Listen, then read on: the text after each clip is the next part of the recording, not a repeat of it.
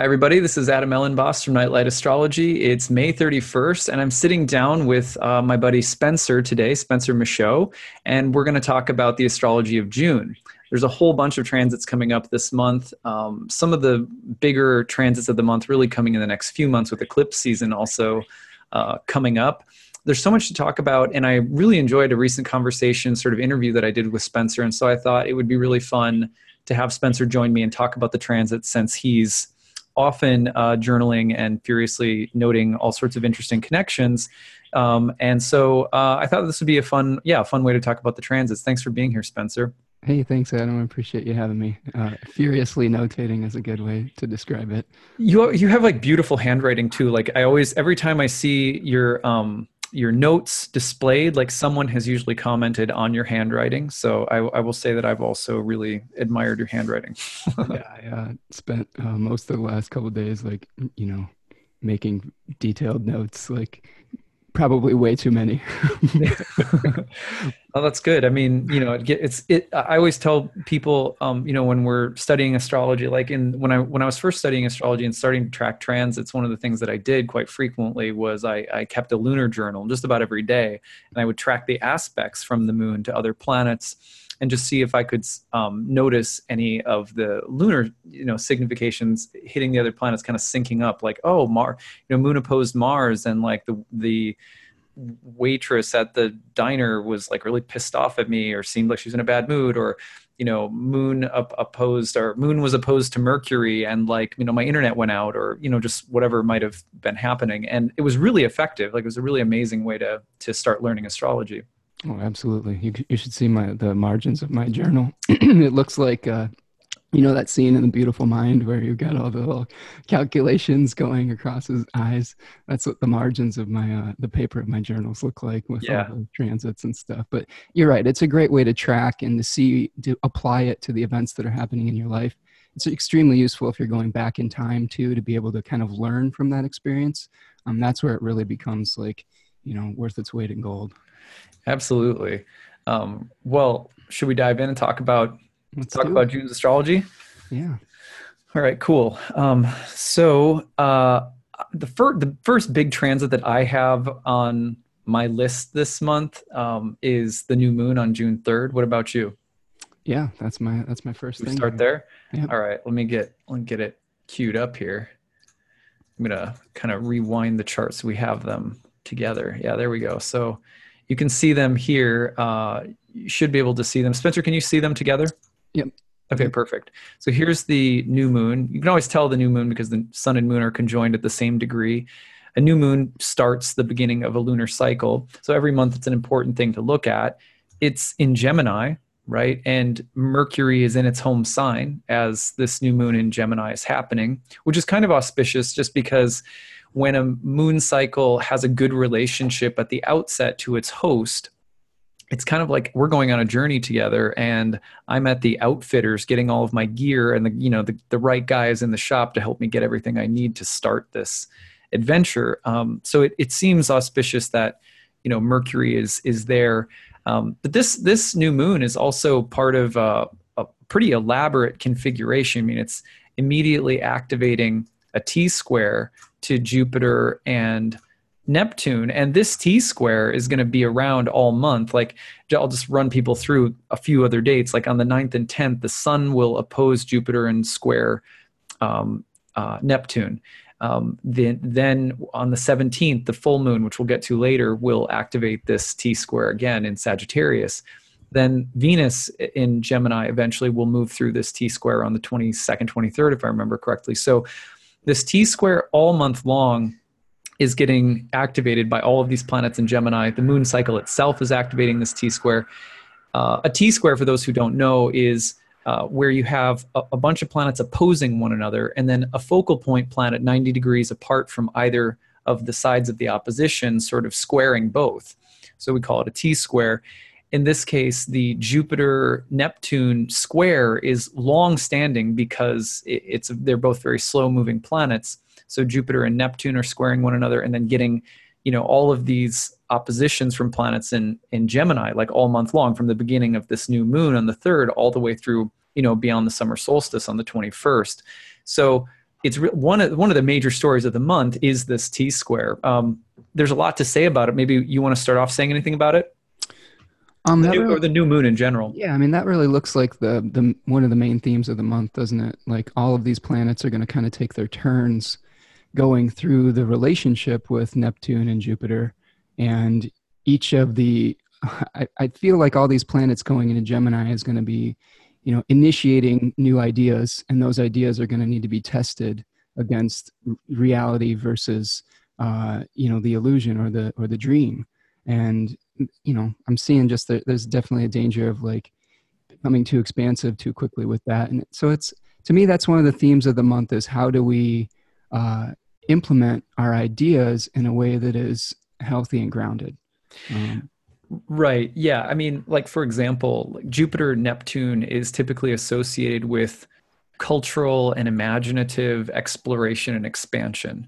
So when things happen that sort of take popular culture to um, a different place, oftentimes, for example, through film, like through films like Avatar and The Matrix, and you know, in film, there's often great sci-fi and fantasy that sort of really sort of broadens our mind. Um, and takes us into a different galaxy or something like that. Um, I believe Star Wars initially came out under one as well. Um, but then you also have, um, you know, these these moments of um, like scandal, um, where, for example, one thing that has a, an association with Jupiter Neptune contacts are are steroid scandals in professional sports where the desire to get big like jupiter and there's some there's some trickery some deceit some cheating some illegal drug and that's the the neptune kind of. And so you have like people like mark mcgwire and i don't remember if sammy sosa was involved in that or not but they were chasing that home run record in the yeah in barry bonds right in the in the 90s and um and you know there was obviously there was this like this whole sort of doping scandal that emerged or like lance armstrong or was it no not lance armstrong is that the biker yeah, he was the the the Tour de Tour de France biker that was doing like blood doping or something Yeah. like that, and he Yeah. won like seven Tour de France's and then got caught cheating and fell from grace. Basically,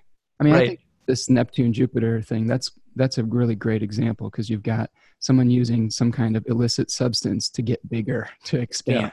You know, Yeah, to become exactly. stronger and more. You know, and and it can go for other things too like someone trying to sell you something that you don't need or that is too much or that you, you know you're you're getting this big imaginative idea like i'm going to build a i'd like to live in a castle or you know like yeah, whatever the case might be and i think you're right though that back to the gemini new moon you know scrutiny questions doubt um, careful thinking um, that those are the mercurial functions that come in and and question and, and add this kind of dynamic um, oppositional tension. Because even though jupiter and and uh, neptune are square with uh, neptune in jupiter's sign they're more they're more like a pair right? And the, the, the real sort of tense oppositional energies coming from mercury ruled gemini.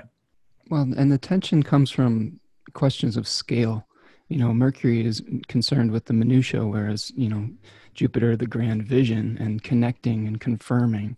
So you've got all this destabilizing influence in Gemini that wants to uh, contest things, ask the questions, and Jupiter's like, I don't want all these questions, right? It's kind of like, you know, I want to, I want the answer, and That's I want the the bridge to be built. And there, you know, we talk about in in your class uh, the oppositions being the nature of Saturn. So there's a a a constrictive influence. There's a kind of a a no that's happening on some level.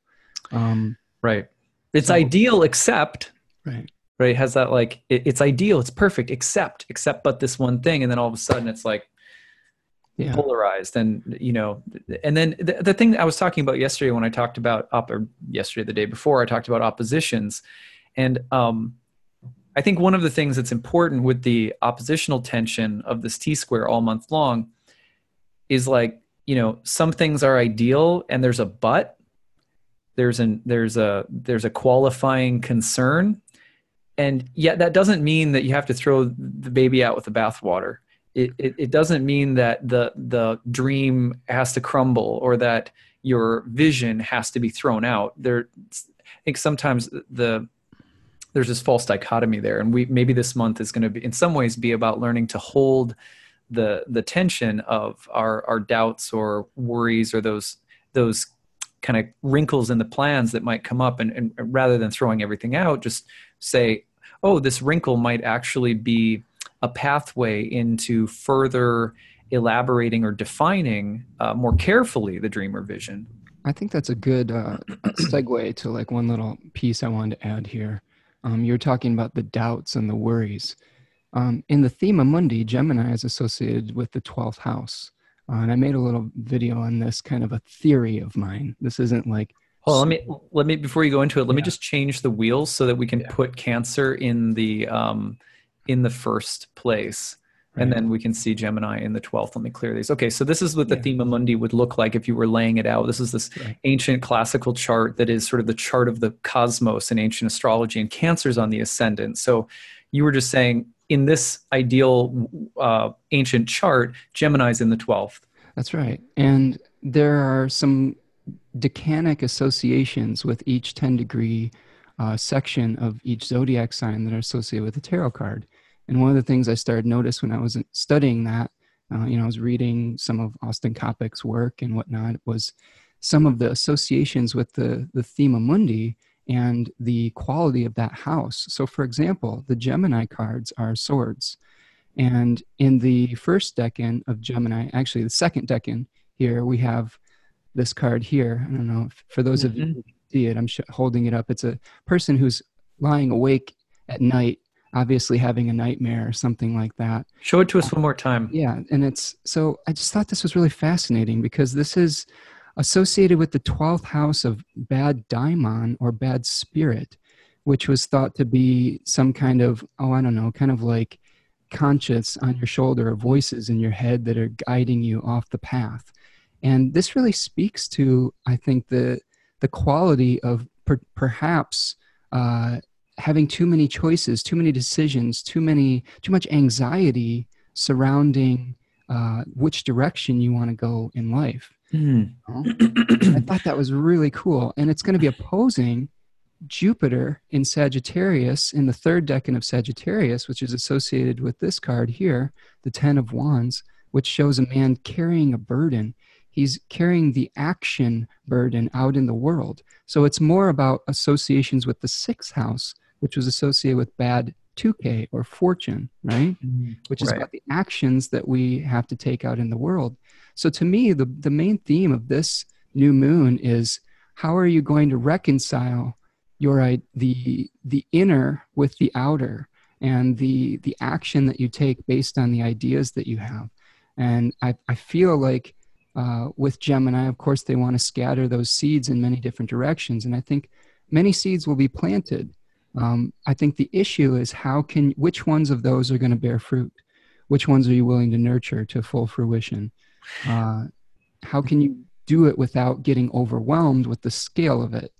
Um, there's an example of this. I had this idea about creating a, a game for teaching ancient astrology.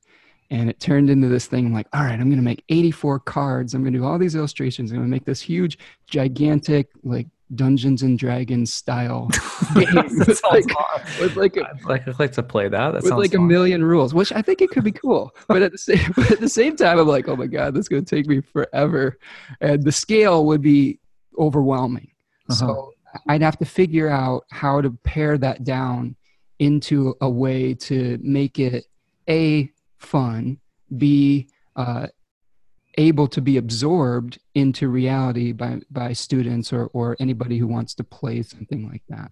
Right. You can see already the tension between a good idea and how do we implement it without creating too much of a physical burden for us right? Right. Eh, yeah and the other the other thing that came to my mind when you were well first of all if there was ever to be an ancient astrology game mm-hmm. uh, it would have to include the word dungeon in it i think so yeah. yeah. So anyway, um, but uh, going back to what you were the, the, two cards that you pulled, the, the decanic associations of the last decan of Jupiter's in the last decan of Sagittarius, Mercury's in the last decan of uh, Gemini. They're opposing and a big part of the T square of the month. Um, I'll show you the decan associated with the last decan of Gemini too, because it's a little bit different. Oh wait, no, no, it was a second second decan. Second with the new decan with the With new, the new moon. moon. Yeah, right. Um, well, the thing that came to my mind was um, uh, it was nine of wands, wasn't it? Uh, ten of wands for Ten of the wands. Jupiter. Yeah. A ten of wands. So this idea of completion, of trying to complete something, Mercury. and and the of course, and that's the third decan of Mer- Third of decan. Gemini. Gemini, Yeah, of course, that's completion as well. So the fear, here's what I was picking up, and that the, the, the last card makes sense as well. Maybe we'll come back to that in a second. But what I'm picking up on on this new moon is like w- with those two cards is, you know, I, I, I want to complete something. That's very Jupiterian, by the way, with a, a new moon that's that's opposing Jupiter and a full moon that's going to be right around Jupiter. It's this idea of victory, you know, like c- completing something, being successful, you know, confirmation and success. Those are Jupiterian things. And the Ten of Wands is like the the labor of like, oh, I'm just like I'm, I'm you know trudging across the finish line. Makes a lot of sense when you think about Mars opposite Pluto and Saturn in the background of all of this. yeah, that's the other. Uh, that's the elephant in the room, isn't it? Right.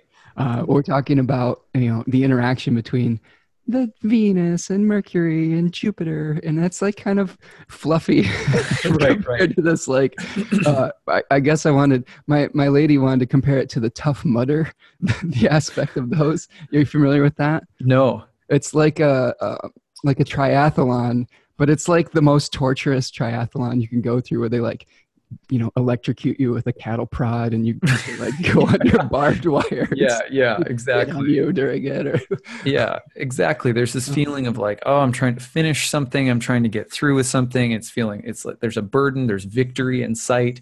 Yeah. But I think the other thing that plays out with the the Gemini and Mercury opposition is this idea of like, well, you know, when you're working really hard on something, there's a lot at stake, and you really want to get it done. Um, you can also get re- you can you can stay up. You can lose sleep over it. Is my is my point. You can lose sleep over it, and you can overanalyze and like like right now, for example, there's some pretty big things happening um, in in our life through our yoga studio. We're sort of changing some of the way that we're doing business at the yoga studio, and also I have a program coming up, and you know, so there's all this pressure to get all this stuff done, and I can see the end in sight. You know, like the June will go by, and eventually, like you know, I'll I'll be leaving town to go to another astrology conference, and this stress will be behind me. But you, I can feel it. Like I'm losing sleep. I'm staying up late. I'm like I'm, you know, kind of and then I, and then I come back to like, yeah, it's almost going to be done. It'll be so nice when it's done. So I think that that back and forth between also just mental anguish over something that should be joyous and good that you probably are going to accomplish, but you may be more anxious about it than you need to be. That could be a, a, way of looking at it as well. Well, when you asked me to do this, I had trouble sleeping the two nights before. so there was, I was this, I was this guy. I was like, oh man, it's a test. Yeah, yeah, and and then um, the the the, the of course in the last decan, looking at Mercury in the last decan of the, the last 10 degree segment of Gemini, and the, the tarot card that's been associated with that was the Ten of Swords, wasn't it? Yes, and Can which was that up? called yeah, which was called ruin. Ruin. Um, yeah, and uh, so you know, this is kind of the person who can no longer bear the burden. You know, like if you, if you really contrast it with this card, you know, they've allowed their fears to you know eliminate them. Although you can see that there is like a little bit of a hand signal going uh, from the person on the ground, like he's like I'm here. He's like, I'm all right. You know, I'm gonna I'm gonna be all right. You know um, that that that dichotomy is also interesting because you're looking at these t squares all month long and you're thinking you know the worries that i have that are keeping me up at night are they even real are they even that important Right. um, the, the the amount that i'm calculating and planning trying to get things done trying to move a vision forward uh, you know am i just wasting energy because i'm i'm anxious and also the fear of ruin in the ten of swords I, I think of that card i often think of like you know just the anticipation of a bad ending. But whereas Jupiter opposing is Yeah. like, no, no, no, we'll work through this. Victory, it's coming. We just gotta, we just gotta push, you know. Um, and so that tension also of like defeatism, and on the other hand, being overly idealistic and um, even opportunistic, or kind of, you know, assuming that things will go better than they they should because we're not being careful enough. Th- those tensions feel really acute this month with this moon cycle, and I think they're represented in those cards too. Well, I want to I want to add in there, um, and we'll get to this when we talk to, about the full moon. But in in Austin's book Thirty Six Faces, he calls uh, the second decan of Gemini the hermaphrodite, where we're trying to balance opposites and hold duality. And in the third decan, he calls that one the executioner's sword.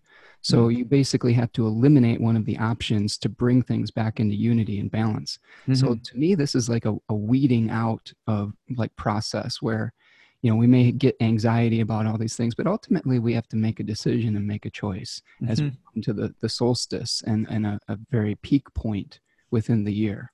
Right. Yeah, that's that's that's really nice. The the idea of coming to a decision, or you know, that this this tension may also mount in terms of like needing to make a choice or sort of um, maybe even you could think about it a little bit more abstractly in terms of like defining our principles or defining a vision or mission statement mm-hmm. um, defining a, a, sense of direction um, well let's move forward a little bit into um, two more little tiny things to add on that okay good very quickly so the, this new moon will be conjunct the fixed star tabit which is kind of an obscure one it's, what talks, is it called tabit t tabit yeah, T A B I T, uh, which was associated with prosperity in trade uh, hmm. and by voyages abroad. Um, it was one of the stars in Orion's lion skin shield. Um, there's also a danger of, of, treachery or poison or inconstancy associated with this fixed star. Interesting. So there's that's bringing in some of those Neptunian themes, I think, as well. And Mercury was, you know, associated with commerce. So this may be a new time to start some sort of commerce type of thing, like you're putting out things for your classes and things like that. Um, one other little, you know, little side note is there is a Sabian symbol associated with this called a, a, a for Gemini 13. Oh boy! Um, see, we're going outside the comfort zone now. The moon is conjunct Uranus today, Adam, in your first. So I can't help it. Got to go with it. Uh, and it says a famous pianist uh, giving a concert performance or a great musician at his piano. And I think that really uh, speaks a lot to the opposition between these two um, signs as well, because each finger has to become its own dexterous type of uh, element that is trying to keep together the unity of the whole of the piece, the essence of the uh, the delivery of that musical vision. Mm. Um, so there's there's things that are you know you have a bass line and then you have a melody going and they're they seem like they're you know at odds but they're actually working to unify for that piece okay and i thought that was really kind of a neat uh, connection for people who don't know the sabian symbols are basically they are a channeled set of images one for each degree of the zodiac that were um, received in this very kind of interesting random way um, by a, a, medium. I believe it was in, a, in, like central park or something like that. Yeah. Um, and this was what in the 40s or 50s or something yeah, early, early 20th century, I think. And um, so they've become really famous as these kind of divinatory images associated with the degrees of the zodiac. I am intensely skeptical about them, but that's just because I'm skeptical about all woo in general, even though I'm an astrologer. And by um, wheels. And I, yeah, I, there's lots of, I have lots of things that I'm very grumpy about in astrology, including and asteroids. but, um, but that's, that's neither here, here nor there because there are ways of using them that are appropriate and ways that are probably Can you tell that Adam and I have spent a lot of time together in the last year? yeah, exactly. So, um, Okay, so th- that's really interesting, though. Um, I especially appreciate the fixed star. Fixed stars are really um, they're very old. People using fixed stars and their meanings date back thousands of years, and uh, maybe represents the earliest form of astrological woo. So absolutely, we're, we're playing to the crowd with, with all of this today. So let's go forward. Like one thing that's going to happen, you know, Mercury's changing signs pretty quickly, right. um, but I do like that. You know, June fourth into the fifth Mercury is going to enter Cancer. Um, that changes things uh, dramatically with, with, Mercury now entering the sign of the moon. You're going to have mental, you know, sort of mental, rational faculties, communicative faculties. Even if you want to say something like, you know, every month wherever Hermes is located, that's where information is streaming in. That's where you know messages are coming.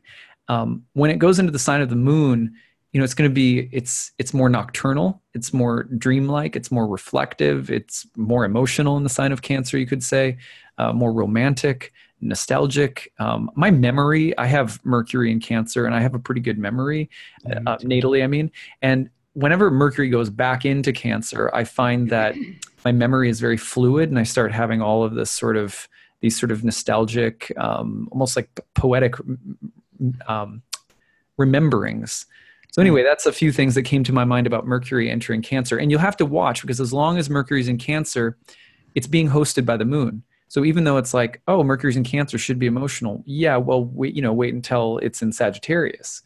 When it's in Sagittarius, even though Mercury's in Cancer, your mood will become more fiery. It'll become more sort of Jupiterian or competitive or, you know, centaur like. So you really have to follow the moon as as Mercury's in Cancer. And I think it's one of the best ways to actually track the subtleties of a planet host dynamic because Mercury is um, very up to the minute. It's a it's a planet that you can also track like the moon in terms of the aspects it makes, and watching the moon move through signs and uh, qualify the kinds of thoughts and information and, and communication exchanges that you're having um, is it's really actually pretty fun. So those are a few thoughts that I had about Mercury entering Cancer on June 4th, June 5th. Uh, what about you? Anything there? Yeah, yeah. I also have Mercury in Cancer in my natal chart, so I'm familiar with this guy. Uh, I would say that one of the challenges with Mercury in Cancer is kind of like singing underwater. It's like a thick uh, layer of of emotion that these thoughts have to go through to get out of your mouth. Mm. And I don't know about you, but if I'm feeling upset about something, everything starts to shut down and clam up a little bit. Yeah, yeah, that's a Mercury. Well, we're both Cancer suns with yeah. Mercury and Cancer, so so so I think that's one of the dangers, you know, uh, with that ingress is if you if you're starting to get too worked up about something, communication could start to shut down and you could become distant. Um, I would say that you know if Mercury is at the disposal, uh, or if moon, the moon is offering up significations at the disposal of Mercury, that may also temporarily destabilize or, or have some contesting within the family. Um, hmm. Because you know there's there's kind of a there may be a renegotiation of your family contracts or a division of household labor type of thing, and this is especially true because it's going to be co-present with Mars there. Right. Um, in the first couple days, Mercury will be uh, what's called peregrine as well, which means it's kind of wandering uh, without dignity. So there may be a few days of confusion, I think, when it first makes its appearance. Um, there's a nice window, though, uh, from the 8th to the 16th, where Mercury has a little bit um, better dignity. Um, it's going to be going through, it's going to have dignity by its um, decan, by face, and then it's going to be in its own bounds from the 12th to the 16th, um, which basically means it kind of gets to set the agenda uh, for you know for it makes the rules so to speak like the curriculum um, the other thing we should talk about just a little bit is is mercury is making its appearance as an evening star on june 5th um, right. which i think is a pretty that's that to me has has coincided with pretty important revelations um, Right. You can see this, like, for example, like I'll just show people how this works right here. So you can see here's the sun setting in the west, right? So sun, like you kind of consider this as like the western horizon, and you can see Mercury once it's about 15 degrees or so away from the sun. Um, it will start to appear either in the morning or the evening, depending on if it's in direct motion or if it's gone through its retrograde. So here, what Spencer's saying is that you know Mercury is going to start emerging as the evening star, and right as it makes that appearance, um, you know, it's not because Mercury is kind of emerging from the underworld, so to speak, from under the beams of the sun. New information can appear, new thoughts, new, you know, you get an email from someone, or there's uh, some new idea that even even surfaces. Um, so, anything else you want to add to that? Yeah, it's just it's a it's a revelation. You know, a lot of the think times when we have planets that are under the beams of the sun, things are going on in secret. They're hidden. So things may come to light when that that planet makes an appearance. Um, I guess the the other thing that's happening when Mercury makes its appearance as an evening star is Venus is going to be conjunct the fixed star Algol, um, mm-hmm. which is is said to be which, which, is the head of Medusa, and one of the most uh, malefic fixed stars. One that was kind of the the big baddie in the sky. Right. Um, so perhaps there's some sort of information that's revealed that creates some tension within relationships or Venus related things.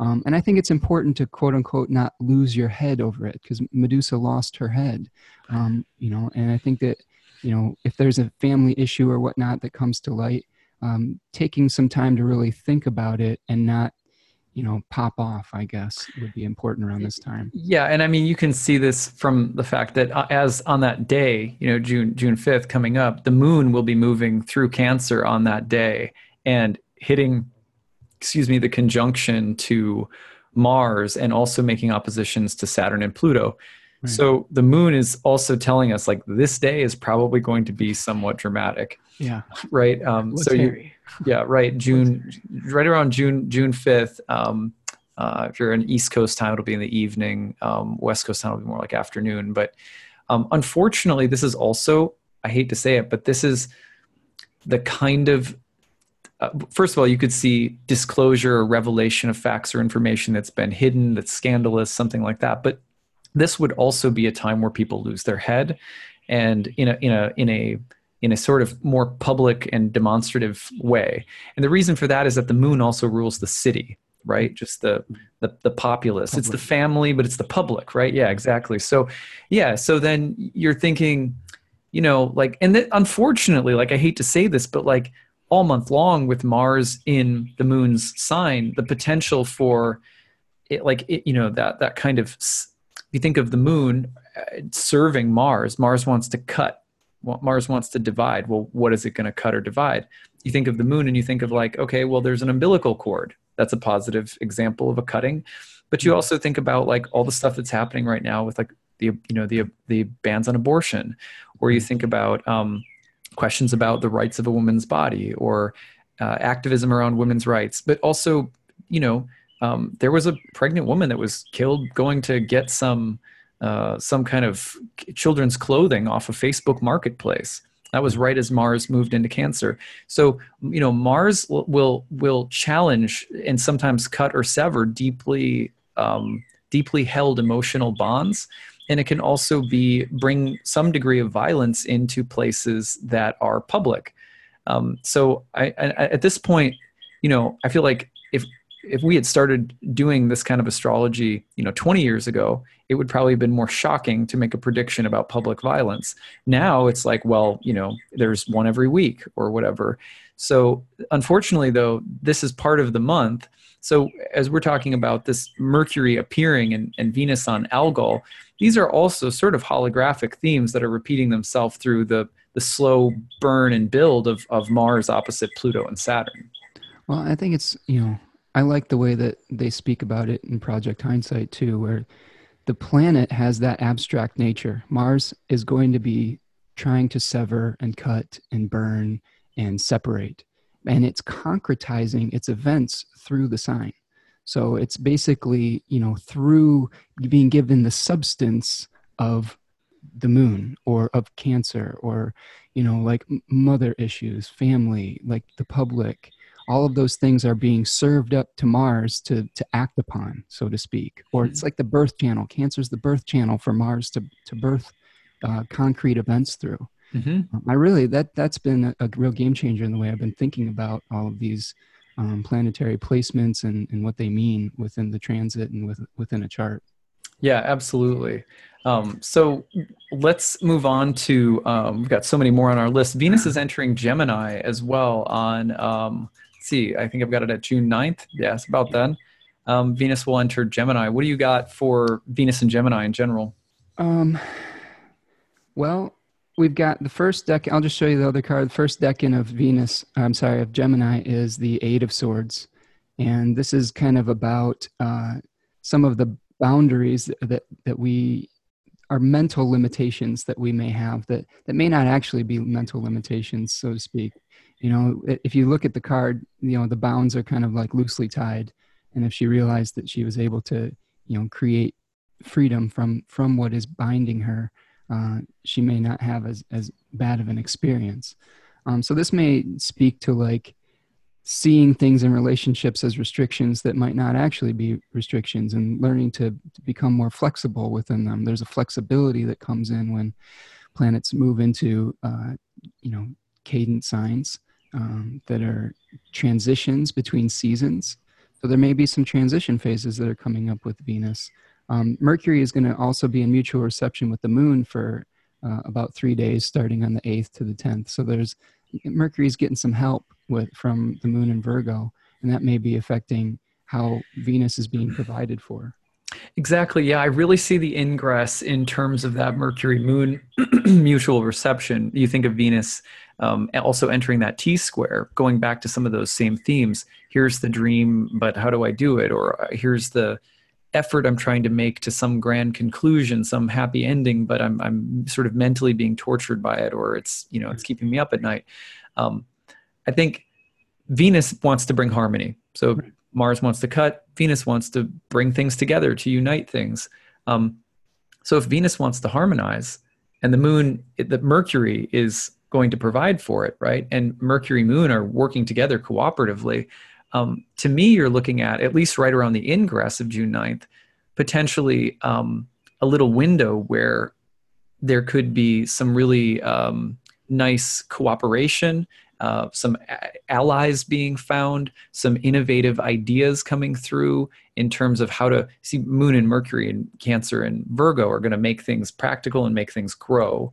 Right. So, you know, Venus, it seems like is going to enter in and be like, hey, um, you know, uh, I, I might be able to be of service here and to help try to harmonize things. So I'm thinking of a kind of in a practical, innovative, harmonious energy that's coming in right away but I think you're right, which is on on the the was it the Eight of Swords? Uh, yeah, yeah. Eight of Swords image, like that. The image of that, it's a woman too, and and that's important. Is kind of the feminine Venus here. Um, the feminine Venus in Gemini also may go through some of the same challenges. The the mental anguish and worrying. How am i how am i going to bring all of this together? Like how am i going to get it to work? I, I have to i'm the harmonizer. I've come in and i've got a task to do to harmonize within this t square this vision that's trying to take place. But um, i don't know how to do it or i'm not you know uh, so some worry about that. Maybe again it's not as big of a deal as we think that it is. But on the other hand with Mercury being its dispositor for quite a while throughout the month, and Mercury closing in on a conjunction to Mars in opposition to Saturn and Pluto, not all of those fears are going to be unfounded. Right. There could be some real challenges and feeling like you're kind of stuck between a rock and a hard place, like surrounded by those swords. Um, I, I do believe that things are going to get pretty intense in trying to work through some kind of very tricky dilemma or situation that comes in about the middle of the month um, because we've got this T square trying to work itself out. Venus is trying to harmonize, but you know, like I said, Mercury, it's Venus's ruler in Gemini, is getting into it with Mars and opposing Pluto and Saturn, which is like, you know, kind of like an un- unstoppable force meets an immovable object. There's there's a lot kind of emotionally at stake. There's hard decisions. Sometimes you, know, you, you think about Mars and Cancer opposite Saturn and Capricorn, you get this feeling of like, um, you know, trying to force a, a, reaction or a response through manipulation or through coercion. You mm-hmm. also get this idea of stonewalling or refusing to look at something that's really banging on the door, that's emotionally uncomfortable. You get the feeling also of having to cut ties and separate. That's an opposition. Sometimes that means it's you go this way, I go this way. Um, but that that's a complicated dynamic and it's very emotional and potentially very volatile and sort of reactive and it's disposing of that venus. That's why i think the other side of that card where there's like you you really are in something of a pickle and you're just not sure how to go through it i think that could be a part of this as well. Well and i don't i don't see things getting resolved right away either because uh, to me I, i've been looking at the the dignities of the planets whether they have power or resource or if their condition is good. And Venus is peregrine uh, from the 8th to the 20th, which right. means it doesn't have any dignity, whether by it being in its own uh, domicile, uh, its own bounds, its own uh, triplicity. So it's kind of wandering around there without things that, without stuff to help it out.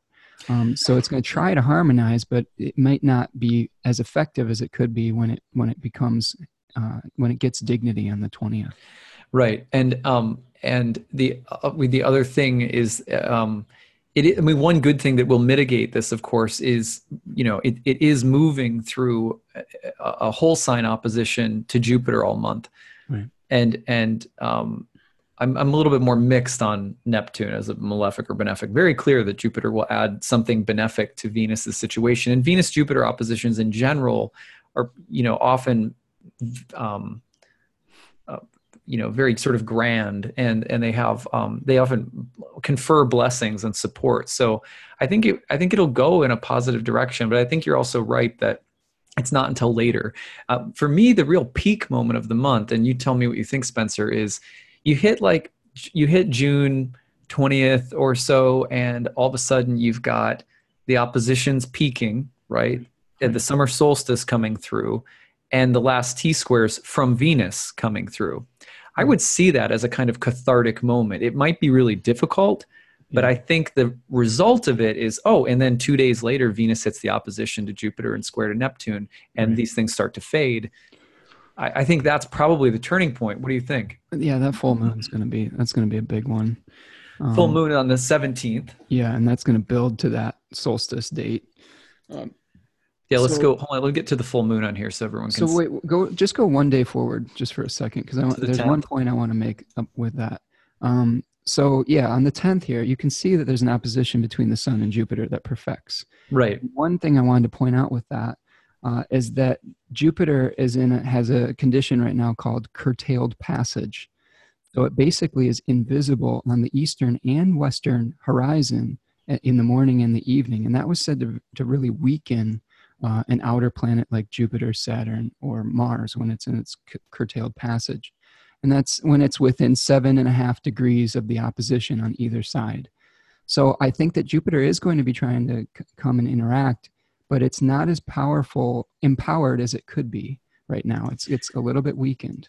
Right, and just to explain curtailed passage to everybody, um, uh, how is that created astronomically? It, it, comes from the opposition to the sun and the fact that as the sun's setting, Jupiter's rising, and so there's this, or or vice versa, and so there's this um, this uh, tricky field that it's in where its appearance is curtailed. Is that do I have that right? Yeah, exactly. Exactly. Yeah. Um, so um, I haven't I haven't heard that phrase used for a really long time. It's a really nice, actually a really nice use of that um, of that concept. Um, so this matches though with what we're saying about Venus too, which is like Venus is trying to help, but she's peregrine for a while. And during this period, this would be part of the period where Venus is also peregrine, right? Right, exactly. So right. she's trying to harmonize, you know, she's not getting the help that she needs really. It may be like you're, you know, you're trying to eloquently convince somebody of something because Venus is softening the speech and, and the way we're communicating, but that person may not be ready to hear you yet. I think mm-hmm. that's that could be one thing that way that that could manifest. And then you're trying to bring a unified vision, but the vision is sort of hidden right now. The the clarity for the vision is kind of behind the scenes. So you may be working agreements out behind the scenes before it comes out and is revealed again. Well, gosh, I can tell you that um, that certainly makes sense for a lot of what we're dealing with right now. It's just sort of like you know new things that we're getting ready to launch, but really having to work behind the scenes to get it all set up first. Um, that's so that that certainly makes sense for some things that I'm personally going through. Um, the other thing that is interesting about this is Sun Jupiter oppositions in general um, will. Um, it, it's kind of like the, the way that I think about it for the superior planets is it's it's a bit like a full moon moment for a superior planet when it's when it's opposite the sun when it because Mars Saturn or Jupiter when they're exactly opposite the sun um, there's you know again there's a sort of dynamic tension between the two. And often um, you know what does the sun do? What are the sun's actions? The sun clarifies or the sun will judge between things select choose mm-hmm. something and, and ignore something else. Because the sun is intimately involved with saturn as well. It's the a planet that rules the sign opposite to saturn's sign. So the idea of selecting something that's special that shines that's unique what's in the shadow of that selection the elimination or what it's marginalized or not selected and that's saturn. So, whenever there's an opposition from the sun to a planet, oftentimes you have this sense of, I've, I've arrived at something, I've decided upon something, something is standing out, but the oppositional, whatever's being excluded or whatever's been kind of set aside or cast aside, um, is not the ramifications of having to judge against something else in favor of, of something, in other words, isn't immediately seen. And that's another way of thinking about that curtailed space. Well, and I think we have a clue too, Adam, as is to uh, the Cazimi moment of Jupiter when it was in the heart of the sun was considered uh, the beginning of this cycle. Mm-hmm. So if we look at the last time that Jupiter was conjoining the sun, we may be able to ferret out some of the themes that were beginning that are coming to a head with this opposition. Very good call. Let's go back in time and see if we can find that. So I've got it right here. So you're looking at basically, we'll just do it loosely, about yeah. the end of November of last year. Thanksgiving. Right, Thanksgiving. What, what, conversation did you have at the Thanksgiving table? no, and that's the thing is that with the Cazimi, with the Cazimi of those outer, those outer traditional outer planets, um, you know, I've because I've traced a bunch of these myself, and sometimes the seed of the begin of the beginning of one of these cycles is really subtle. So you go right, back to the. Jupiter Sun conjunction, now it's hitting the opposition. You go back to the start of it, and you're like, well, you know, I, you know, unless you're proactive about it, it's sometimes very hard to figure out, and that's what also sometimes makes doing like um, sort of hindsight astrology with clients difficult is sometimes you, you, can see something really big was starting right around this time but it was you know 15 years ago and it might have been a little bit more subtle. I mean i think you have to practice it like this. I think you have to look at it as part of a greater cycle to really understand the meaning that is present in the current cycle uh, seeing it as a whole has really helped me say, oh, well, this is just a phase of this. This is the cocoon phase, or this is the emerging phase. And being able to know what it was related to is, is really valuable. And, right. you know, with, with this moment, it's like, what argument did you get in with Uncle Bob at the dinner table at Thanksgiving? And like, how is that right. affecting what's going on, you know, at right the now. Memorial Day dinner or something like on the barbecue? Oh. Right. That's right. Yeah. So if you you could look back to Thanksgiving, in other words, we're saying, and see yeah. something of the um, fruit that's going to come of this sort of Jupiter cycle this month. Mm-hmm. Uh, yeah.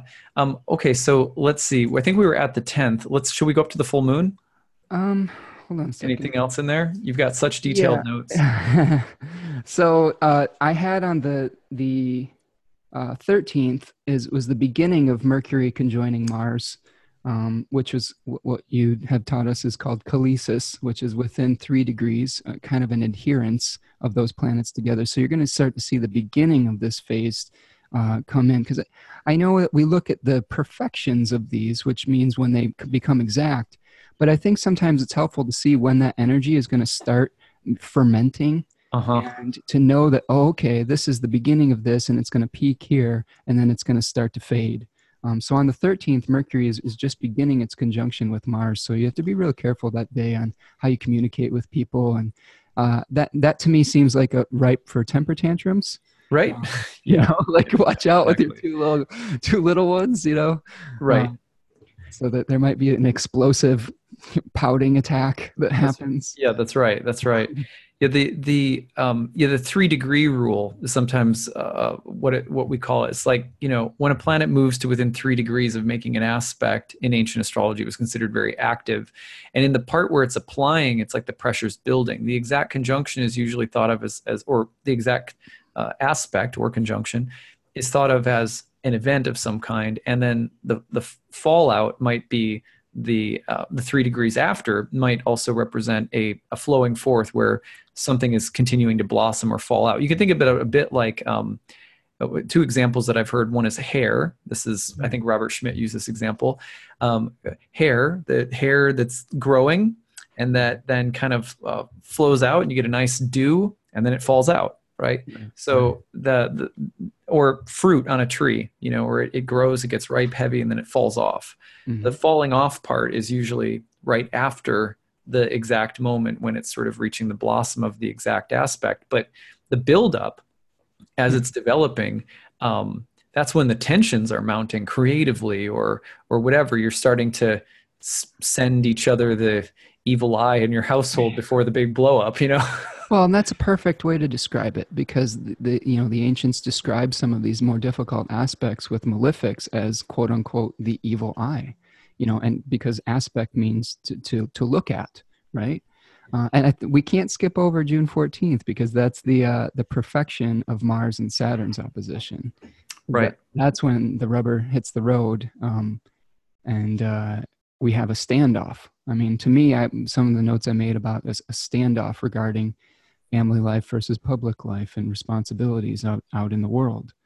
Um, you know, Mars is also going to be near the North Node, increasing the the passive aggression that that it's uh, putting out into the world. That's right. This is a hungry, kind of pissed off Mars. Yeah. Um, which could, you know, on the on the positive side, I think this Mars, when it's in the Moon sign, has the potential to be, you know, Mars isn't just wanting to mess stuff up. Mars also wants to protect, defend, advocate, you know, show some courage or you know, sort of valiancy or something like that. But I think so. Sticking up for, defending, or or sort of um, being an advocate for something lunar um, could also be a part of this. Like I said, kind of a mama bear energy. Well, um, and I think the key is is not getting too irrational about it. Like I think Mars in Cancer can bring an emotionality to it that where you get, you know, it's going to run headlong into Saturn, the the king of objectivity and distance. And to me, that's kind of like one of the comparisons I had here was you know, when you've got a child that just is throwing a temper tantrum and wants to run out in the middle of the road and Saturn, the parents like grabs him by the collar and nope, you're not going to nope, go right out in the road. Right. Uh, or like, you know, I think one of your former students, uh, Elodie, uh, posted these amazing pictures of children throwing temper tantrums. And there was all these crazy quotes of like, you know, was told uh, he had to peel his own banana or something, or like he's just totally know, melting down. Just yeah. melting down over the most ridiculous things. I laughed so hard when I saw that. I showed my wife that that post because you know, yeah, that's what it's like as a parent sometime of, of little ones, as you very know know very well, and and I I'm getting to know. Um, you know, sometimes it's like uh yeah, like I think one of them was like couldn't put dirty diaper on head as hat, and it shows the girl just like completely like it, it might as well look like the you know the an exorcism, like right. just so pissed off, so distraught. So yeah. I mean that kind of yeah, like that's possible.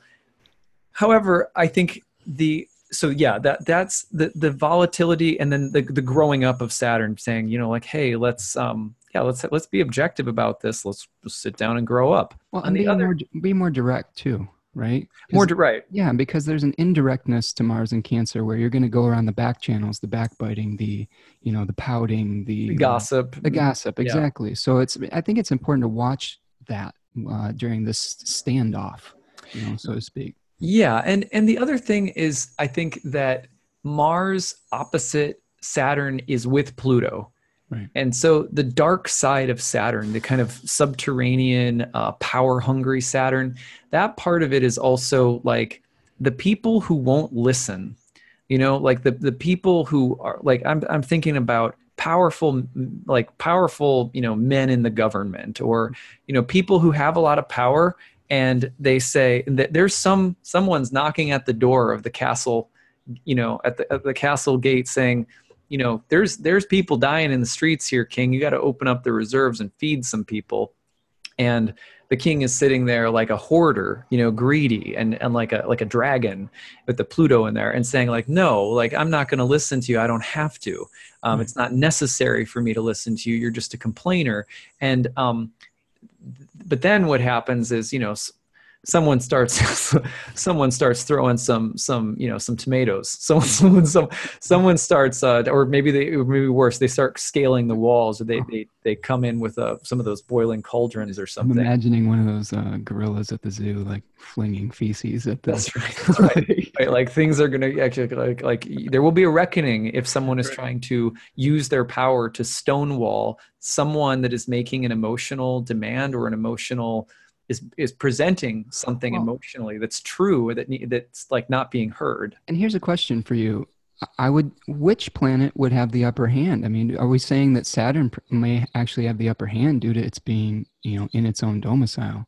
Well, it, it really depends on. I mean, like let's look. Let's be very specific. When the um, this is just like let's go to June, um, right when the first oppositions are happening, which comes through right about where. Let's see. Okay, we're gonna have the first opposition is what like the 13th right around there do i have that right 13th to 14th it's Yeah. starting mars opposing saturn exactly Yeah, um, that week's going to be hard. You know what? Yeah. Mars and the moon are in mutual reception in Scorpio during that opposition. Mm. Yeah. So you could think about that, it, it- considering the. Um, I, I think that could be a constructive, a little bit more constructive confrontation, or some degree of like, you know, some some kind of underdog Moon Mars energy, kind of helping itself. I mean, it it it feels like it's powering up because it's almost a full moon by that time too. Right. Um, but then when you go forward from this, so I could see that I could see parts of this favoring the moon Mars, but um, then when you go forward and you get into the full moon, um, then I think, and you're getting into the opposition to Pluto, moon's going to go through Sagittarius, and then it's going to get into Capricorn. Right. And once it gets into Capricorn, then I think Saturn Pluto really have the upper hand because Moon's debilitated and and you know in the kingdom of Saturn and and Pluto and right around the full moon, um, right after the full moon, and uh, I think that I think that part of this where it's opposing Pluto is where it's going to be nastier. Well, and you could see too with with Mars and the Moon both in their their falls or their depressions. It's like they're at the bottom of the well trying to call out, right? right And. Saturn is sitting on the throne. So That's right. th- there's definitely a power dynamic that isn't fair.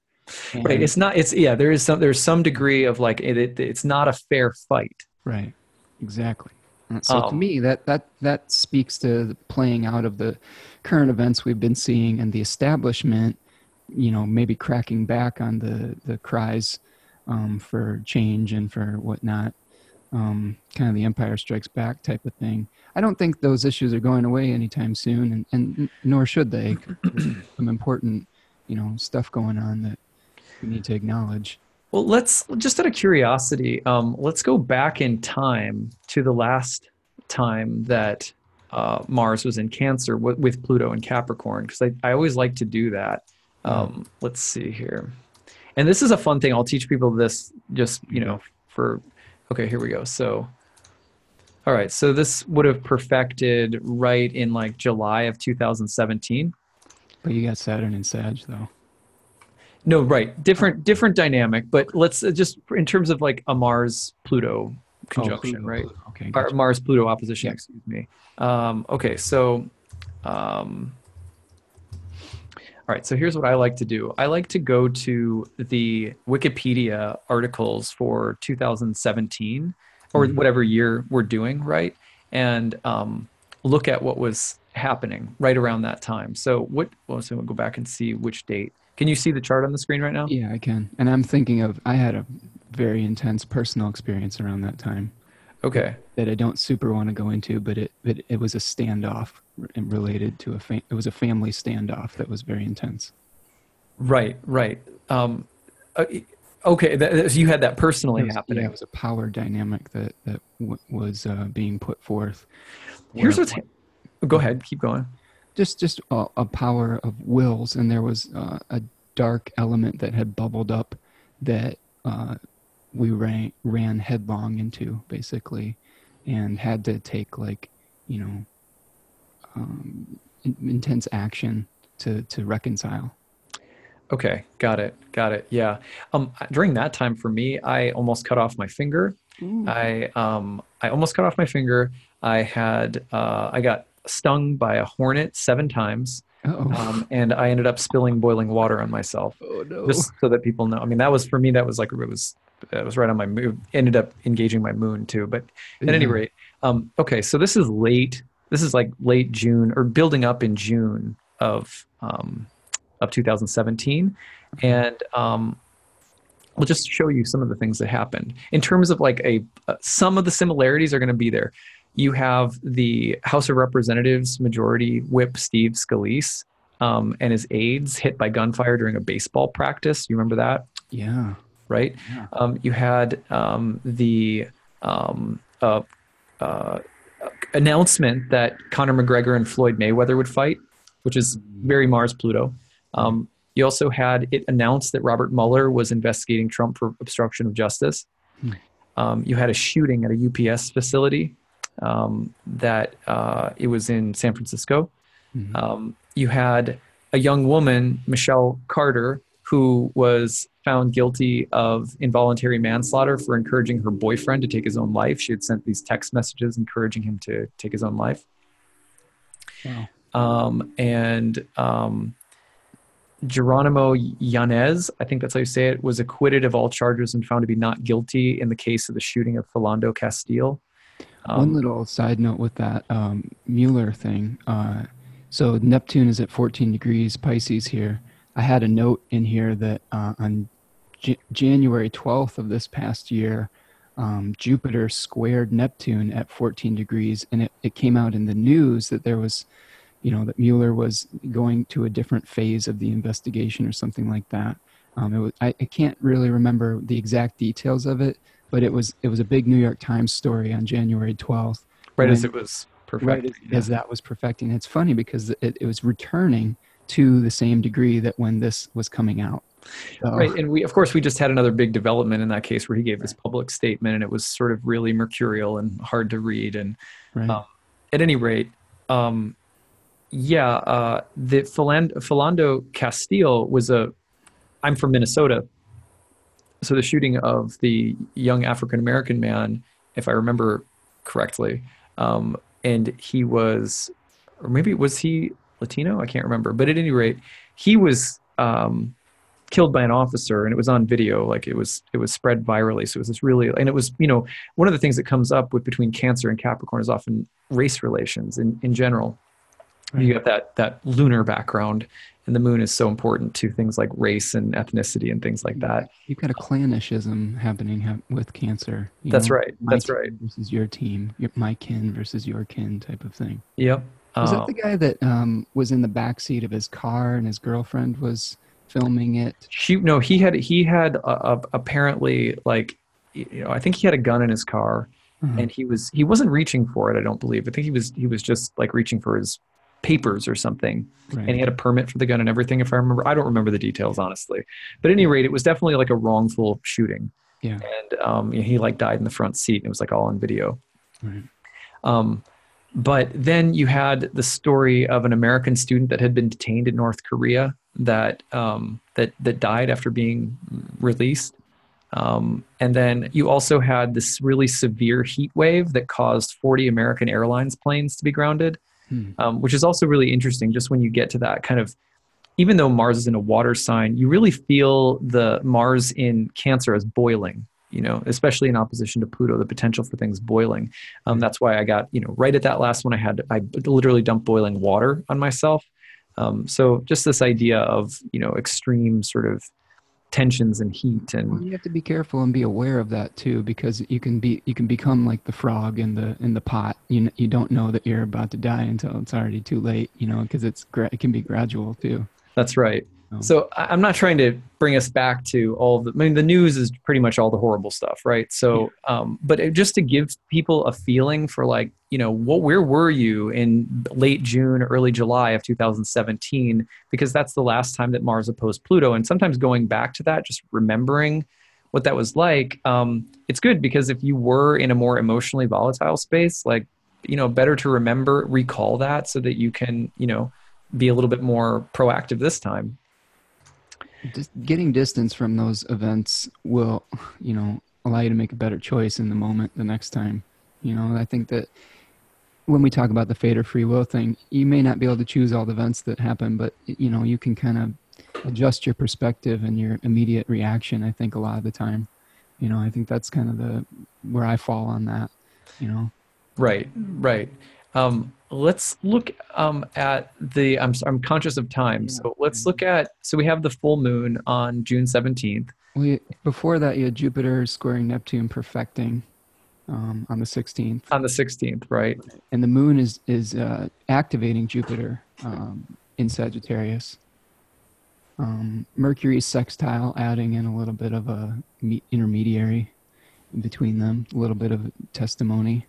uh, to kind of buffer that energy. I don't, you know, Jupiter Neptune isn't always terrible though. I think that's the thing. Anytime we've got the benefics involved with something, there could be, you know, positive things uh, associated. Right, like like taking lots of heroin. yeah, I guess so. Too much of a good thing, right? You know? No, no, you're right though. It is like it like Jupiter's square to Neptune is sort of like um you know, you've you've got well, I think again, I think of like the the imaginative richness of these landscapes like Avatar or The Matrix or Star Wars and other things that were either being made and filmed under Jupiter Neptune hard aspects or that were released under Jupiter Neptune hard aspects.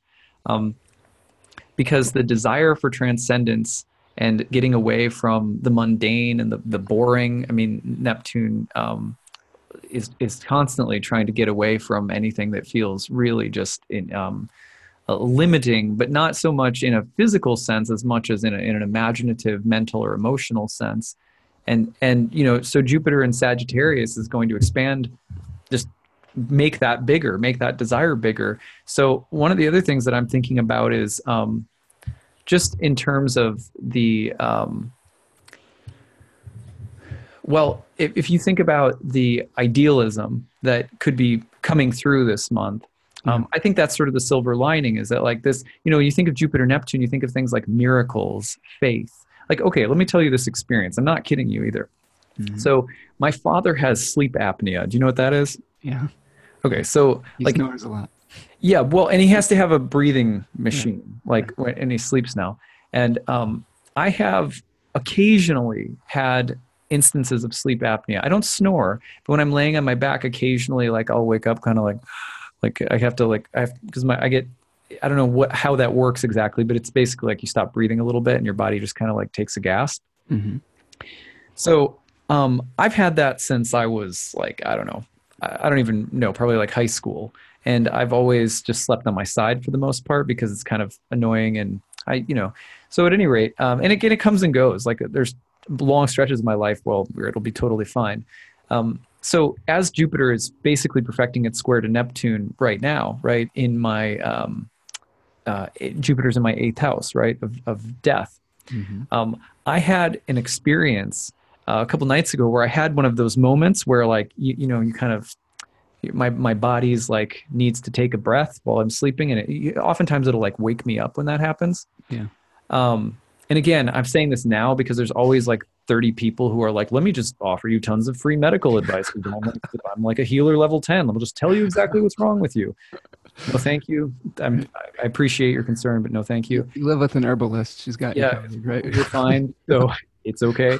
Um, but uh, the, um, the, the, the, the Jupiter uh, in my eighth house, right? So, and this is as, um, well, I won't go into it. So at any rate, uh, the, um, well, I will say this: Pluto's opposing my sun right now as well. So I've been thinking about, a lot about death.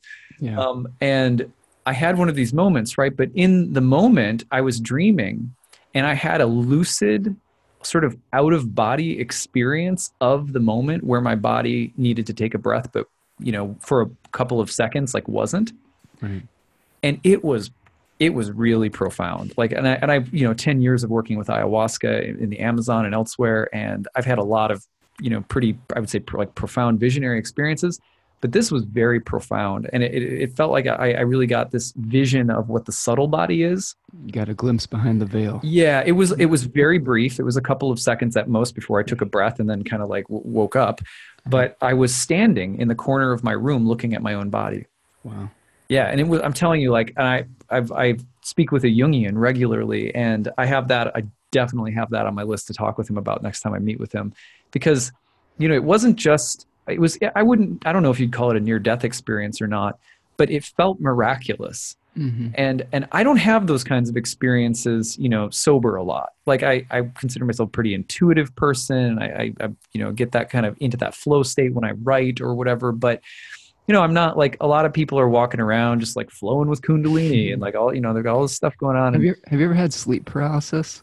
That's some scary stuff right there. I have had that before. Yeah. Yeah, a long time ago, but yeah, I have had that before. Yeah, I mean, it, I I can picture uh, Goya's nightmare. You know that that painting with like the demons sitting on your chest and like the crazy you Yeah, know, uh, horse with his eyes all weird.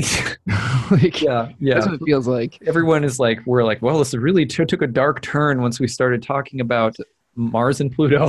So I have I have one little an- short anecdote about Jupiter uh, Neptune.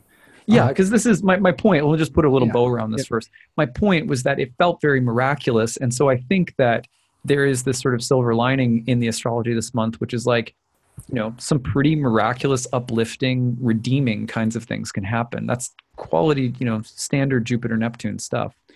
perfect segue to this story. Perfect. So, like, uh, on the 12th, J- January 12th, which is the last time that this uh, aspect perfected at 14 degrees, I had uh, my daughter had a swim meet, right? And it was her first, uh, it was a, a USA swim meet, which is like an extra level of competition that, that kids go to, to where there are future Olympians at the pool, you know, getting times for junior Olympics and stuff like that. And when we went to the pool, it was like, a, you know, this kind of big moment kind of thing. There was a bald eagle that was right outside the, the school where the pool was, and it was sitting right in the tree, like right, just sitting right in front of the door. And it stayed there for the entire four hours we were at that swim meet. And then as we were leaving, as we're pulling away in the car, it was like flying alongside of us, like Wow. alongside the window. And I'm like, and in my mind, I'm like, yeah, my daughter's going to be in the Olympics. That's right. like, like, That's right. so you can see that you can take it like the vision to like these like preposterous proportions. Not saying she couldn't be an Olympian, but it, it you know, she's new at it and a little bit of a late bloomer. So, you know, I, I have to temper expectations and things like that. But but you Well, can I see that you're just like the vision. Oh If- my god, if, you know. if, if everything goes really well, you'll have developed like a really elaborate version of astrological role playing game, and your Yeah. daughter will be in the Olympics. there you go. Like that's what's that's where the end of the month is going. yeah, there you go. That's it. Was it, you said it was an eagle? it was in bald eagle. It was a bald eagle. Okay, that's also Michigan, yeah, there's bald eagles here. and, and you know that's the bird of Zeus. well, there you go. That's Jupiter's. That's like go. Jupiter's bird. So See, yeah, he was with us that day. Yeah, totally. I mean that's that's really impressive, and especially like you know the, the I love that the connection to Neptune and the like the, the pool right. There's like right, right. The Yeah. ocean. well make sure those kids aren't on steroids. so you know, I don't know. Some of them look pretty uh, like they could be. I remember there was a, a scandal with the Chinese women's Olympic team where they were doing like blood doping and stuff like that back in the '80s. Uh, so it happens, you know. Yeah, yeah, totally. Um, well, um, I On mean, that note, everyone just go to the go to the co-op and just get a power bar, guys. right? Go, go take some, uh. Oh, oh, you know what it was in in the '80s? It was like this medicinal mushroom that they were taking. You know, cordyceps, the ones that the little like mushrooms that grow out of uh, like ants and stuff. Like they're parasites for insects. Oh, weird. They, they give you like extra stamina, like so. I don't know. Interesting stuff. Yeah. Um, let's see here. We've Full moon. pre- we've done pretty good with the full. I want to try to wrap things up pretty quick here. Yeah. Um, so we've got the full moon coming through on June 17th. That's activating the T square again. More of the same, but anything else you want to add to that one? Yeah, I wanted to. I wanted to just read a, a really an excerpt from this book that I really am enjoying. Uh, Thirty Six Faces, Mr. Austin Coppock, very brilliant author, um, and he talks about with Gemini two. I'm, I'm sorry. Well, let's put this in context. So the 36 faces are the Right. 36 decanic portions of the zodiac, which are segments of 10 degrees each. So every sign has three segments of 10 degrees each. And these segments of the zodiac traditionally were associated with basically Egyptian magic, a kind of pre uh, horoscopic astrology f- um, uh, uh, concept from it's thought to come from Egypt. Um, and these decans um, would also be assigned to different portions of constellations, and they had different kinds of alchemical um, meanings and images associated with them, and also uh, now often are associated with different tarot cards. So this book, 36 Faces, was written by Austin, who's a really awesome astrologer and um, uh, he wrote this. I don't know. I think it was like four or five years ago. I've, I've had him as a guest speaker in my program several times. He also gave a talk one time on the fixed stars. It was really nice. Well, and he was at NORWAC with you recently too. Right? Yeah. Yep. Yeah. Yep. Yeah, NORWAC. But, but he has a story of the the myth of the twins and the third decan of Gemini, uh, which he he dubs the executioner's sword, um, is about what we were talking about earlier about making a choice. And he says, "quote." This decan brings the myth of the twins to an end by terminating one of them. In the Greek myth, the divine twins are the Dioscuri, Castor and Polydeuces. After many adventures, Castor is slain, leaving the semi divine Polydeuces to mourn his mortal brother's death. After his beloved sibling's death, Polydeuces offers to share his immortality with his brother, and the gods accept. Therefore, thereafter, Polydeuces and Castor alternate days in Hades and Olympus. It is only after the death of one brother that they are truly equal. The polarity has been mitigated and a dynamic unity achieved. Hmm. Yeah, yeah, that's amazing, and and it's so um it's so much a part of the Gemini symbolism in general, um, with the um just the, the matrix of the twins, obviously being a huge part of uh, a full moon in Sagittarius, going back and forth from Gemini to Sag, um, and I could say more about that that myth in general in relationship to uh, Gemini with you know Mars and Gemini in my own chart, and a, uh, my best friend growing up was a Gemini. So at any rate, well, and you're having this opposition to the Moon that is activating that Jupiter, and you know with the Moon being in the third decan again of Sagittarius, you know you have to eliminate some options because the burden may become too heavy to carry. You know the burden of that third decan of Sagittarius there. So I think that you find freedom though through through choice, you know, from creating a limit or a boundary, um, and recognizing that even refusing to choose is a choice. That's right. That's right. Suffering. Yeah. Yeah. And totally. Also see Venus co-present with the Sun and the Moon co-present with Jupiter, so they're sitting at each other's table with the benefics. So I think there's potential for this to be positive because you've got the two benefics there um, co-present with this this full moon. Um, but you got to choose. You got to commit, and that's you know there's a there's a you know kind of a weeding out that needs to happen, right? Right. Uh, speaking of weeding out, someone is cutting my lawn right now. so we have like an I, I normally would cut my own lawn. We have an acre. Oh, yeah. And um, so I I ended up hiring someone because I'm just like two kids and an, an acre it takes like three hours. So you're allowed to to delegate every once in a while. I am I am a Capricorn moon, and it's like uh, uh, the other day I was I was doing a video from NORWAC, and I had ordered room service, and it came to the door, and I was like so embarrassed to admit that I ordered room service too. Anyway, um, right. so uh, um. One last rate, note on that is Mercury is going to be in its own bounds by this time, so it's going to be able to set the agenda, and then Jupiter is going to be in its own triplicity um, which, according to Demetra George, gives communal support. Um, and you've talked about it as having the wind at, at your back, so to speak. So I think you've got one part of the this full moon setting the agenda, and the other one having you know some some support from to move forward. Does that make sense? Yeah, I mean it's complicated hugely by the conjunction to Mars, obviously, sure, and the and the opposition to Saturn. So it's it's one thing that I'm a little bit worried about is that you're going to have it moving into malefic enclosure, right? Yeah. So you're going to have it sort of sandwiched between 18 Cancer and 20 Cancer. In that range, it's between the rays of Saturn and Mars. That's yucky. So I I I yeah I'm I um, I can't remember offhand if, if Mercury's in its term at that point. Is it?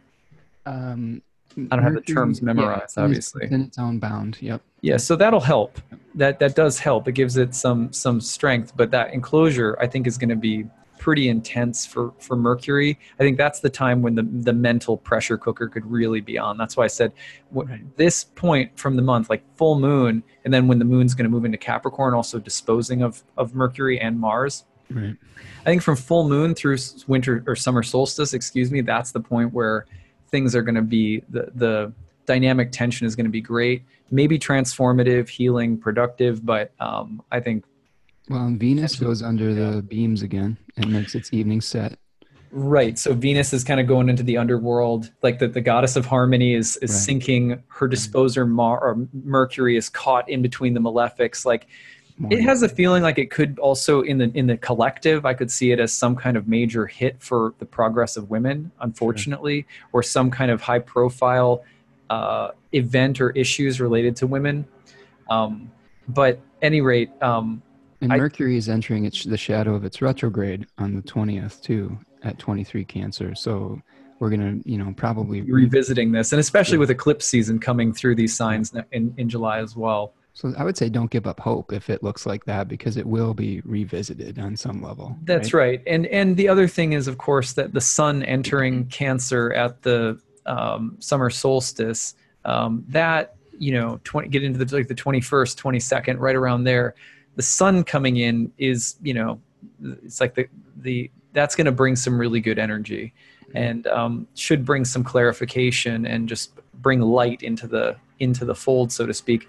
And also, um, the other thing that's important to remember is that Mars is is you know um, Mars is growing old right now, so um, you know you later in the summer. The other thing that's going to happen if you kind of speed this up, right, is you're going to see uh, as the summer goes on that um, gradually the sun is going to start moving to catch Mars in a conjunction and starting a new cycle. So this isn't a Mars that's like aging. If you think about that in the context of what's going on this month of June, especially from like full moon to summer solstice, you're also thinking like, okay, now the sun is is entering the same sign as as Mars, and um, you know the, Mars is starting to weaken. There's there's so you know you also get the feeling of if the trouble is coming from Mars, that this is a Mars that might be also reflect something that's ready to end. That's that's ready, you know, and that could be some part of us that is maybe making a really intense demand on our on ourselves or on others or our environment or someone in our environment and but their their reign of terror may also be coming to an end and that's another way of thinking about it with mars kind of growing old right now Hallelujah. Right. So um, let's see. I want to go uh, to the only other thing that i really have on my list because we really do need to uh, close shop now is when you get to the 23rd and 24th um, you have venus making the t square we had started talking about this. You can kind of see venus coming through right around the 22nd 23rd 24th right in that range. Um, it- mars has passed the oppositions at this point um, which is is you know nice. And i'm feeling like this in like i said mars is or sun is entering cancer which i think will be relieving. Mhm. and um, mercury will change signs too into leo uh, and get get out of the kind of conjunction with mars.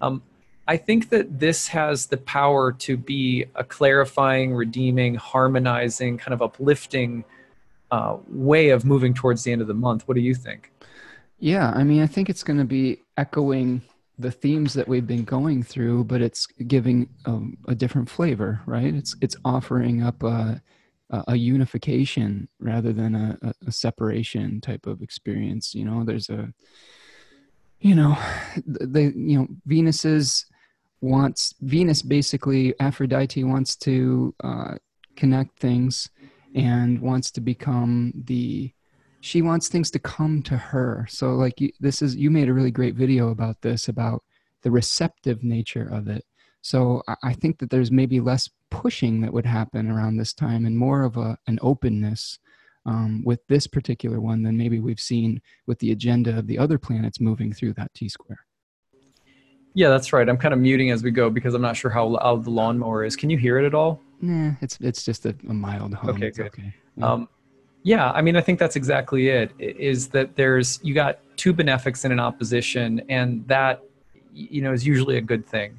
Uh, it can be a little indulgent or excessive, Yeah. but I think this is a harmonizing moment that comes out of the the struggles of the month, and so I have it circled as like, ah, like, like there might be some tearing down, but I think that the the tearing down is constructive. It's like that fight that you need to have with a close friend or a family member, or a conversation that's not easy, and or it's like you know breaking up with someone and and as soon as you actually move out and get into your own space it's like oh it was so much harder to break up because we were still living together you, you know that kind of thing So those those feelings of like needing to make some hard choices, maybe some hard separations occur, but things start mending and and finding harmony again. Uh, Venus gains dignity at this point too. She's in her own terms, in her own bounds, so she's able to more set the agenda, right, for what's going on. Where, you know, so she's able to. She's more empowered by this time when it perfects.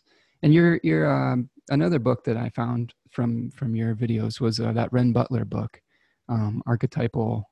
What was it? You got it there somewhere.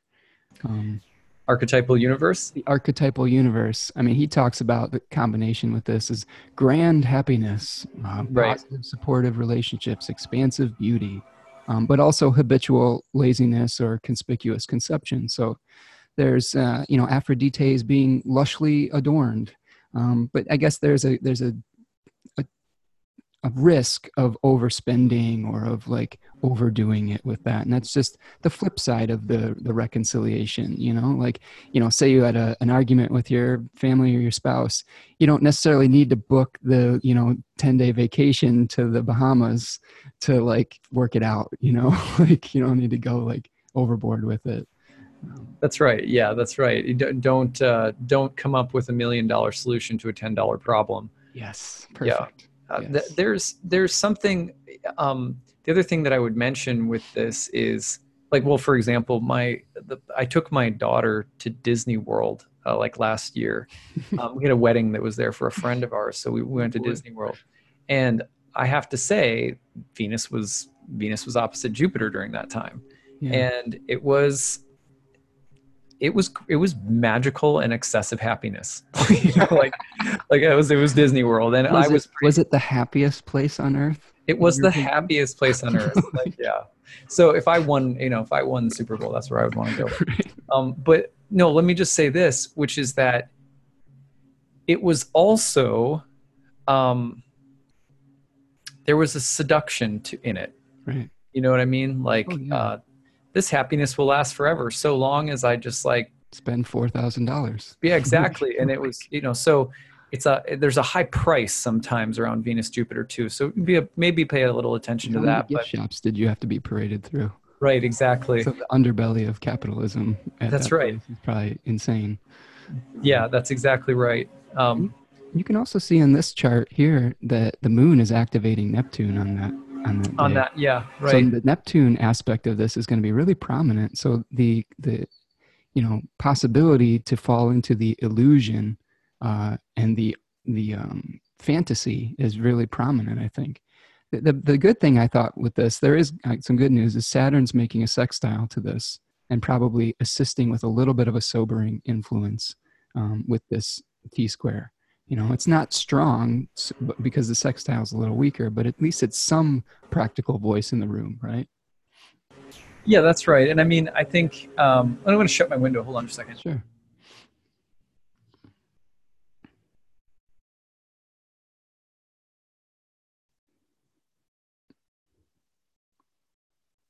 I don't know if other people could hear it or not, but I can, so it's hard for me to concentrate. Sure, sure. Um, yeah, um, say the last thing that you just said one more time. Yeah, so Saturn being sextiled to Neptune is bringing a little bit of a sobering influence to this like magical illusion.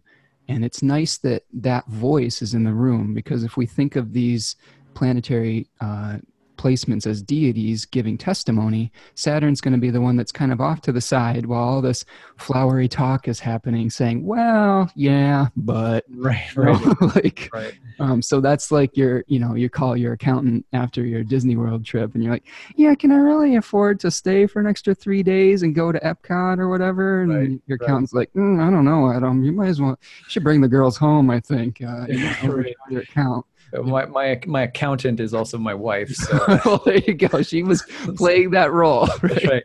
We do it together, but yeah. So um, yeah, that's a really good point. Well, so tempered enthusiasm about right. the end of the month, but I think compared to that logjam of intensity around the full moon and through the summer solstice, should be nice. Um, yeah. Now if you've listened to all of this, everybody, and you've been able to extract something about what's going to happen in June, then good. I think we've given you a lot to chew on. Um, we've given you, we've gone through a lot of different ways of thinking about the transits. here's one thing that I'll tell people because sometimes you listen to a show like this and there's so many things that are said, you get overwhelmed. You're like, well, you know, what are the big takeaways here?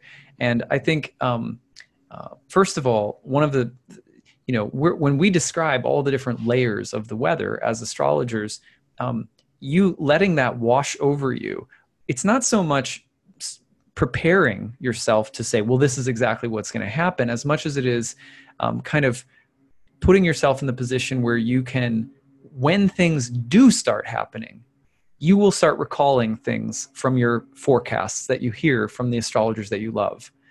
Um, that's how astrology tends to work. More than it is prognosticative, it is a reflective tool, which means you know you're going to remember one of the tarot cards we talked about you're going to remember some of the elements of the mars opposition that we talked about or whatever and it's it's really putting this in to, as like a spiritual part of your diet so to speak prepares you to be reflective upon your experiences as they're coming up because they're going to surprise you no matter what we say.